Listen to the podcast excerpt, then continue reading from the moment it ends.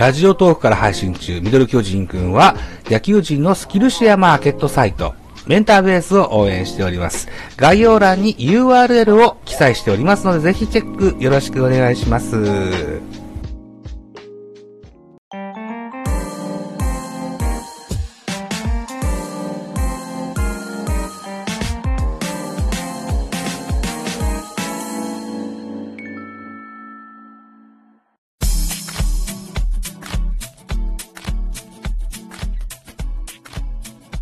はいどうも、ザボでございます。今日は引退選手名鑑2022最終回となる今回は、内海哲也さんの特集でございます。一つよろしくお願いします。まずはプロフィールご紹介していきましょう。内海哲也。1982年4月29日生まれ、京都府城陽市出身、左投げ左打ちのピッチャーでございます。186センチ92キロ、恵まれた体格の選手でございました。2000年代から2010年代を代表する、そんな巨人を代表する選手、エースでございました。では、まず高校時代から行きましょう。高校は福井県敦賀気比高校の出身となります。北陸のドクター系なんて呼ばれ方をしたこともありました。第30回明治神宮野球大会準優勝収めます。あと、第72回選抜甲子園。これがですね、出る予定だったんですけども、残念ながら、えー、他の部員の不祥事で出場辞退と相なってしまいました。とあるスカウト曰くですよ。あの大きなカーブと角度のあるストレートは高校生では打てないと言われておりました。最速144キロのストレートと緩急を自在に操るそんなピッチングスタイルでございまして、1試合平均奪三振数14個を超える、そんなピッチングスタイルを確立してございましたですよ。はい。ドラフト上位指名候補ではありましたが、おじいちゃんが元巨人の野手だったってこともありまして、巨人以外には行かないと表明します。他球団は指名を回避すると目されましたが、オリックスブルーウェーブが1位で指名をいたします。当時の監督、扇明さんから直伝局の電話が入りましてね、内海さんの気持ちも揺れましたが、巨人は内海と同じ敦賀気比高校の保守 B 選手を8位で指名いたしました。これが内海の巨人入りへの思いを強めまして、結果的にオリックスブルーウェーブの入団を拒否いたしまして、社会人の競合、東京ガスに就職、2年後のドラフト指名を待つことと相なります。2003年、第74回都市対抗のシダックスの補強選手として、この大会に出場いたしまして、準優勝という結果をもたらします。同年2003年、ドラフトの自由獲得枠で巨人が指名。背番号はおじいちゃんと同じ26番をいただくことになりました。2004年1年目22歳のシーズンです。一軍のマウンドを踏むことはありましたが勝ち星はつかず、いいスタンドは9勝を挙げ、最優秀防御賞を獲得いたしました。一軍での成績です。3試合登板、14イニングス投球、0勝0敗、防御率5.14、13奪三振、このような成績が残りました。2005年、2年目の23歳のシーズンでございます。当時の堀内監督に才能を認められ、開幕ローテ入りを勝ち取ります。4月、プロ初勝利を含む3勝と好調も6月以降は急ブレーキ。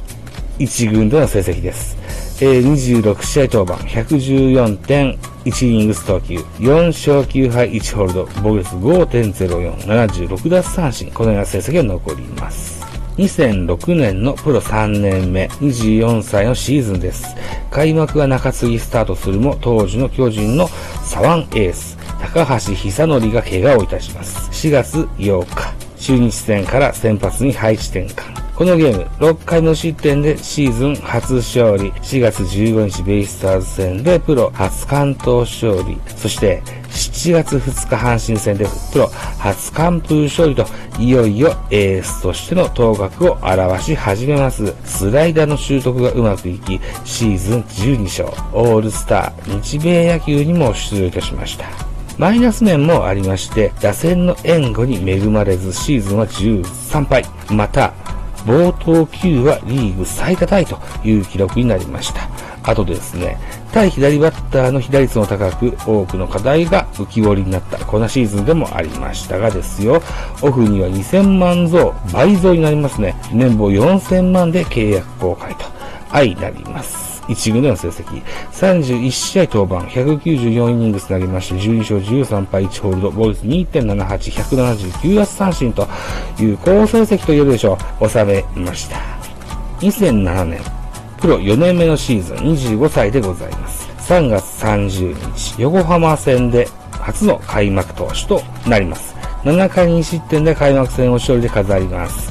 前年の12勝を上回る14勝を挙げます。えー、高橋久則と同率の勝ち星なんですね。で、さらに初タイトル、最多奪三振を獲得いたします。CS では中日に3連敗、シーズンでは中日戦を得意にしていた内海も打たれました。その後、巨人はヤクルトの主戦投手、セス・グライシンガーを獲得。内海はとあるイベントでこの補強に対して、球団批判めいた発言をし、公式ホームページ閉鎖、厳重注意などの浮き目に遭いました。そんなシーズンの終わりでしたね。えー、っと、1軍の成績、28試合登板187.2イニングス投球、14勝7敗、1ホールド2完投、防御率が3.02、180奪三振、最多奪三振賞の獲得でございました。2008年5年目の26歳のシーズンを迎えます。春季キャンプで脇腹を痛め、オープン戦も登板不足もですよ、ローテの軸として活躍いたしました。2桁勝利を挙げたシーズンとなります。吉球、与えたフォアボールの数は68、これはリーグワーストとなってしまいました。前年4勝1敗とかもにしておりました中日戦に対して、この年2008年は0勝5敗だったんですよね。これは大きく痛手を負いましたがですよ。対阪神戦には相性は良く、後半の対阪神戦に対しては3戦3勝、メイクレジェンドに大きく貢献いたしました。日本シリーズに2試合登板も西武に日本一を奪われます。このシーズン、非本塁打が7本。これがですね、規定投球回数達成投手の中では、楽天、岩隈、阪神、岩田と、並ぶ最小の非本塁打数でございました。2008年1軍での成績です。29試合登板、184.1イニングス投球、12勝8敗2完と1完封、無四球試合が2試合ございました。防御率は2.73、154奪三振を数えました。た2009年6年目27歳のシーズンがやってまいりますが、その開幕前ですね、第2回 WBC の大会に出場いたします。お前さんたちは、で、はい、おなじみのですね、原監督の時の侍ジャパンの時です。3月20日、韓国戦に先発、頭部子宮を出すなど乱調してしまいます。3回失点で降板、その大会唯一の登板となってしまいました。侍は2大会連続の優勝となりましたが、偽侍というね、お名を受けてしまった。そんな WBC でした。ペナントはですね、5月の4日、阪神戦終了後、2軍行きもいたしましたが、復帰後は復調いたします。9月には1完封を含む4勝、防御差1.16と、自身初の月間 MVP を獲得いたします。シーズン最終戦の対ヤクルト戦で高騰するもリリーフが打たれ4年連続2桁勝利を逃す形となりましたが、チーム日本一の貢献は果たしました。過去最多のイニング数を投げました。そして、吉球も減らしましたが、非本塁打が増えました。あと、奪三振が減りました。そんなシーズンでございました。2009年の内海選手の1軍での成績。27試合登板いたしまして、179.2イニングス投球、9勝11敗3完投、1完封、無四球完投試合3試合ございました。防御率2.96、113奪三振をマーク。そんな年でございました。2010年のプロ7年目、28歳のシーズンを迎えることとなります。2011年のプロ8年目、29歳のシーズンとなります。この年の開幕投手は糖度に奪われますも、自身は好調なシーズンとなりました。4月の13日、ヤクルト戦で初勝利。5月の6日から6月18日まで8区の7連勝。5月に月間 MVP 獲得さらに、交流戦優秀投手賞も獲得いたしました。新たに習得しましたフォークボールが行きまして、リーグ最速2桁勝利を達成いたします。9月25日、阪神戦で15勝を達成。1979年、三浦以来の32年年ぶりの左腕15勝ピッチャーとなります。10月22日対横浜戦、長野の代打、逆転サヨナラ満塁本塁打で、内海は18勝を達成。中日吉見と分け合う形で最多勝を獲得することとなりました。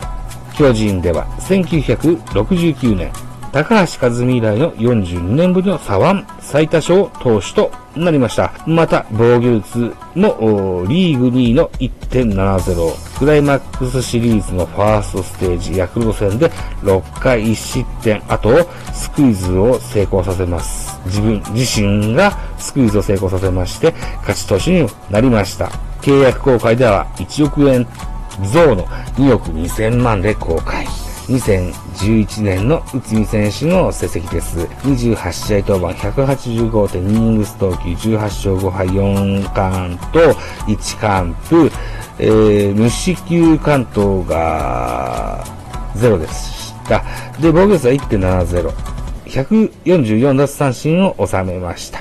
そして最多勝と優勝を獲得といった形になります。この番組、ミドル巨人くんでは皆様からのご意見ご感想メッセージをお待ちしております。ラジオトークでお聞きの方はぜひ質問箱にご投書いただきたいというふうに思います。